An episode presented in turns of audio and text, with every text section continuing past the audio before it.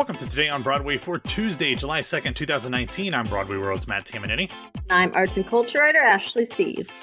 Uh, Ashley, we got an assist from our friend Seth Christianfeld on Twitter after our episode went up yesterday, or I guess mm-hmm. Sunday night. He sent over the article explaining the connections between Ursula, the Sea Witch, and Divine, the drag queen. Yes. Is, is was Divine a drag queen or was was she? I don't even know if yeah. they would have said trans at that point. Um, I don't know a, a ton about Divine. So this comes from Hazlitt.net. We'll have a link in the show notes from Nicole Pasulka and Brian Ferree.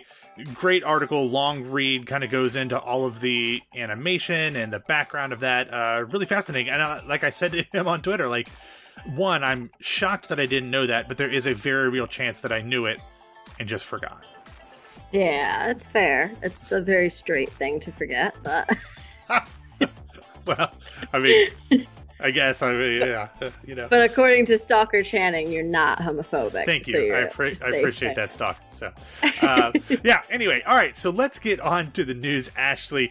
We're going to start with the story of a new Broadway-bound baby boomer bio musical, and this one belongs to Neil Diamond. The producers behind this new musical are Ken Davenport and Bob Gaudio, with Anthony McCarten, the screenwriter behind that piece of sterling Academy Award winning brilliance, Bohemian Rhapsody, in the theory of everything. Uh, he will write the book Michael Mayer is going to direct. In a statement, Diamond, who last year retired from touring due to a diagnosis of Parkinson's disease, said, quote, I've always loved Broadway. The inspiration for many of my early songs came from shows like West Side Story, My Fair Lady, and Fiddler on the Roof, so it seems only fitting to bring my songs to the Great White Way. I'm honored and excited to be working with this great team. Now, actually, personally, I'm a little offended that my former Tell Me More guests, David Rossmer and Steve Rosen, who lovingly wrote Neil Diamond and his music into their show, The Other Josh Cohen, didn't at least get a call to write the book because uh, Neil Diamond has never been more lovingly portrayed on a stage as in The Other Josh Cohen.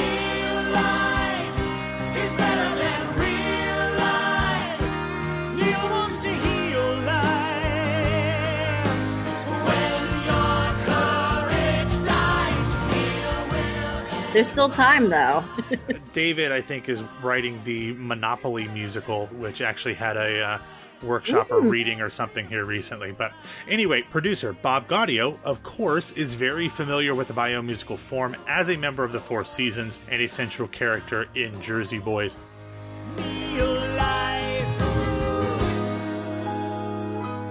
better than real The press release for the musical also said, quote, additional details will be announced shortly.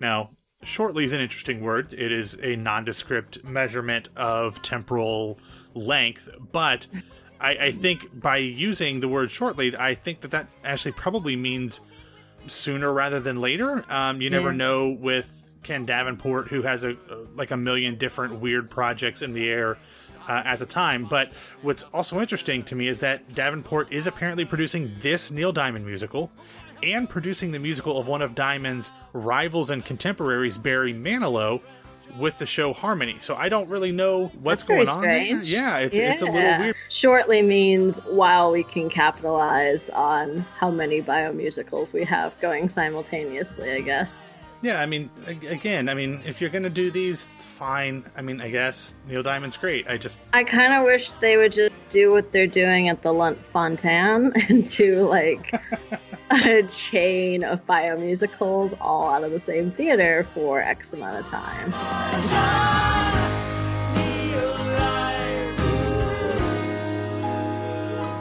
better than Uh, okay, so uh, let's move on to last week's Broadway grosses. Ashley, the story of the grosses last week is in two shows that were new to the boards the five show residency of Regina Spektor and the two previews of Moulin Rouge, much more so the latter than the former. Those two shows, despite the closing of Hillary and Clinton, were only able to keep the grosses about flat, dipping just 0.13%, coming in at $35,938,539.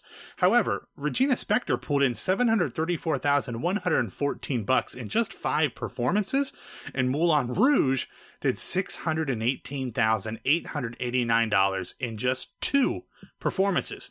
Averaged oh. out over eight performances, Spektor would have done 1.17 million, and Moulin Rouge would have done two million four hundred seventy-eight thousand five hundred and fifty-six dollars. Um, that's probably more than I would have guessed for Regina Spektor, and mm-hmm. I don't know if Moulin Rouge can keep those numbers up, Ashley. But that's an incredible total. Obviously, they kept those premium and can can seat prices up high for those first few previews, but wow, that's Seriously. a lot of money. It's very surprising. I know it's got a lot of buzz and it's, you know, another show that everyone knows the music to going in. I'm very happy for them. Like I said, I'm very excited to see the show. I should be going at the end of July. So I've got to wait as well. right, we will anxiously await your your review. Yeah. Of course, despite how much money that Moulin Rouge would have made if it had done a full eight performances at that total, it still would not actually have even been close to being the top earner of the week because Hamilton still grossed $3,210,888 and was followed by uh, The Lion King at 2.43 million, which actually would have put Moulin Rouge in second if they'd have averaged that over eight shows. From there, the rest of the grossers above seven figures were To Kill a Mockingbird, Wicked, Aladdin, Ain't Too Proud, Cursed Child, Hadestown, Frozen, Dear Evan Hansen, Tootsie, Mean Girls, Phantom, and The Book of Mormon. Of course, uh, on Sunday, Roundabout closed two shows. Uh, Kiss Me Kate and All My Sons.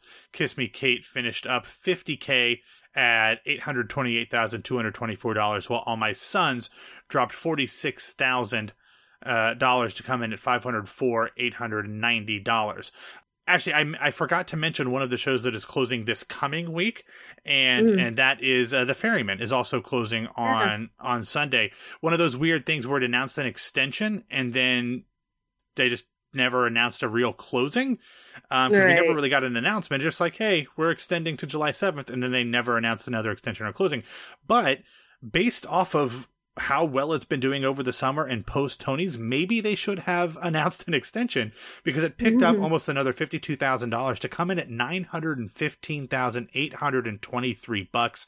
That is by far its best total of the 2019 calendar year. The first time it's actually been up over $900,000 since the year turned to 2019. So maybe some producers kicking themselves in the butt, maybe thinking they could have gone another month or two before closing up over at the Jacobs. But um, still pretty impressive for that show. And uh, I'm glad that so many people are getting to see it before it closes. Now, down at the other end of the scale, Frankie and Johnny dipped even lower than it already was, still at the bottom of the Broadway barrel, as it came in at just $266,000, Ashley. And honestly, I would not be surprised if this one ended up calling it quits sooner rather than later. It's supposed to be on the boards mm-hmm. um, for another month or so, and I just, ooh, I don't know if it's going to make it. Yeah, it, it's going to dip under forty percent capacity next week. I can't imagine we're that far off of a notice. Yeah, it's at it's at twenty two point four percent of its gross potential, which mm. uh, is is pretty gnarly there. But speaking of which Pretty Woman took another big hit, dropping over 74,000 to come in at just $528,552. Uh, I think that announcement could come at any point as well. It is still at about a two thirds capacity, but its uh, percentage of gross potential is under 40% at this point, which is not good for a musical who really looks to have at least 50 to 60% just to break even. So uh, those two shows are the only ones that I think are really on the bubble at this point. I think some of those long running recouped shows that we've talked about in the past, Beautiful, Waitress, um, anything could happen with those, but they since they've already recouped, as long as they're making their weekly nut, they could keep going for a while. But I wouldn't be surprised if either of those came at some point. But on immediate bubble watch, like any time after the fourth, I, I could see Frankie and Johnny and Pretty Woman bidding Broadway adieu. Yeah, and I thought it was really not surprising, but still interesting as far as Be More Chill had a really good week. Uh, I think the largest capacity increase uh, summer's upon us, school's out. I really hope it finishes out its last few weeks strong. And King Kong, I think, had the greatest drop in attendance percentage. So, got two shows with closing notices that are both banking on very successful summers, going in completely different routes so far. Yeah, you you you talk about the increase of of capacity for Be More Chill. It did go up almost ten percent, but yeah. it still um, was under 57% of gross potential sure. and still didn't gross uh, $500,000, where King Kong did dip uh, almost 90K, but it was still at almost 693K. So while they might be moving in different directions, there is still quite a sizable gulf between them. Mm. All right. So um, while I kind of poo pooed your Be More, Be More Chill parade. Uh, I am going to mention them in Dare my you. upcoming, I'm sorry, um, my recommendations here in a second. But one other thing I'm going to recommend before we get to Be More Chill um, is everybody, if you don't have Broadway HD, get it. Because later yes. this month, the West End production of Kinky Boots, starring Olivier winner Matt Henry and Olivier nominee Killian Donnelly, will begin streaming on the platform. Uh, it, they will start streaming two weeks from yesterday on Monday, July 15th. The other recommendation is the Be More Chill one, and it comes as part of my favorite, or one of my favorite online video series, NPR's mm-hmm. Tiny Desk Concert.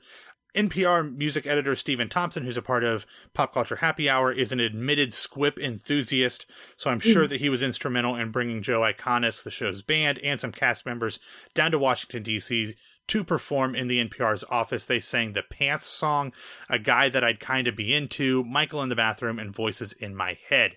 Actually, I don't listen to a ton of popular music, although every mm-hmm. year at the end of the year I was like, hey, I'm going to get into popular music. I'm going to listen to the cool stuff. I think I can, uh, you know, I, I, should do that. And, and I don't. Uh, but what little I do know, I often learn about either from Stephen Thompson on Pop Culture Happy Hour or from Tiny Desk concerts. So to see a Broadway show in there is uh, is really really cool. Yeah, I love Tiny Desk so much. And Stephen, who runs it, had some really lovely things to say about the cast. Kind of just made my heart grow three sizes about them radiating kind exuberance and things like that. But it is a great series. I try and get to it as much as I can. For those of us that are in the theater community, there's been a lot of people kicking Be More Chill while they've been down, which is pretty much yeah. their entire Broadway run. And that makes me sad. I, I don't really know any, I mean, I know Jen Tepper a little bit, but I don't really know mm-hmm. anybody else. Um, but I think this is the type of stuff that I'm glad they made the risk. I mean, I, it sucks yes. for everybody who's going to lose money on it, but this, sure. I think this very easily could have been one of those shows that came and became a huge hit.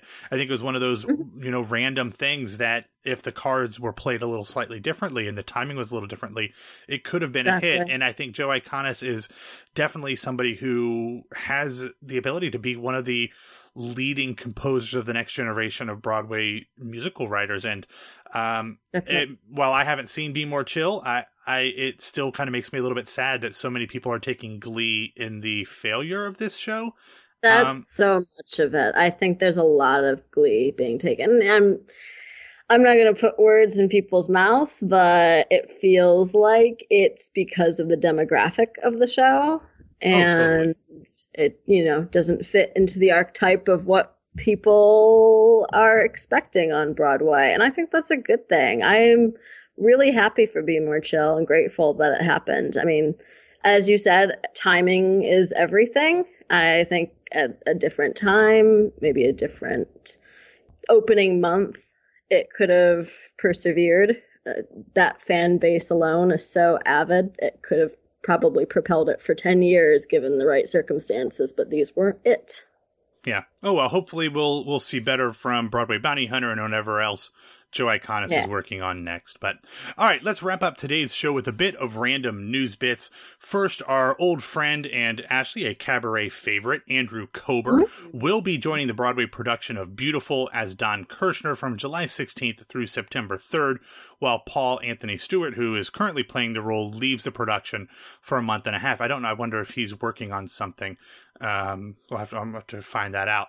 Um, next up, yesterday, the world famous Apollo Theater announced that writer and journalist Ta-Nehisi Coates would be their inaugural artist in residence. Coates will begin his book tour for his latest work, The Water Dancer, at the theater in Harlem on September 23rd, which will be the first program of his three year initiative. Now, Ashley, you are far more intellectual and well read than I am, uh, but if someone hasn't read a book by Coates or his run as the writer behind the Black Panther comic books from Marvel, you really should because there is a reason why he is one of the most respected voices in the arts, literary, pop culture, political communities because he really, really yes. is brilliant. Yes, an important and remarkable writer. If you haven't read Between the World and Me, do so. Yeah. Awesome. Okay. And finally, yesterday, The Hollywood Reporter reported that Jacob Tremblay and Awkwafina are in talks to join Melissa McCarthy in Disney's live action Little Mermaid movie. Tremblay would play Flounder, and Awkwafina, who is also going to be a part of the prom film, will play Scuttle. Ashley, not only is this the second musical that Awkwafina has been announced to be a part of in the last few weeks, but in mm. both, she has been announced to be playing a role originally created by a man. See, there's that gender swapping we were talking about last night that I am not, I am completely fine with. Yeah. in fine. this case. Yeah. I mean, who was it? Mickey Rooney? Is that who did the role originally? Uh, Buddy uh, Hackett. Buddy Hackett. Buddy Hackett, yeah. Yeah. He won't mind. No, oh, he'll be fine. yeah, I don't hate either of the casting choices. It's obviously going to be a very different take. I, uh, in the musical, I think for Flounder, there's singing parts in that. Yeah, but I mean, Jacob Tremblay. Yeah. Oh yeah, that's right. Uh, Jacob Tremblay is like twelve, so they're yeah. not going to be. He was looking the... for anything too significant anyway. Yeah, he was the co-star in the film that earned Brie Larson her Academy Award, Room, not to be confused with The Room, which is a completely different film both remarkable films in their own very unique ways. All right, thanks for listening to Today on Broadway. Follow us on Facebook and Twitter at Broadway Radio, and you can find me on Twitter and Instagram at BWWMatt. Ashley, where can people find you? I am all over Twitter and Instagram at No This Is Ashley. As promised, we are going to be having some episodes later in the week that are not today on Broadway.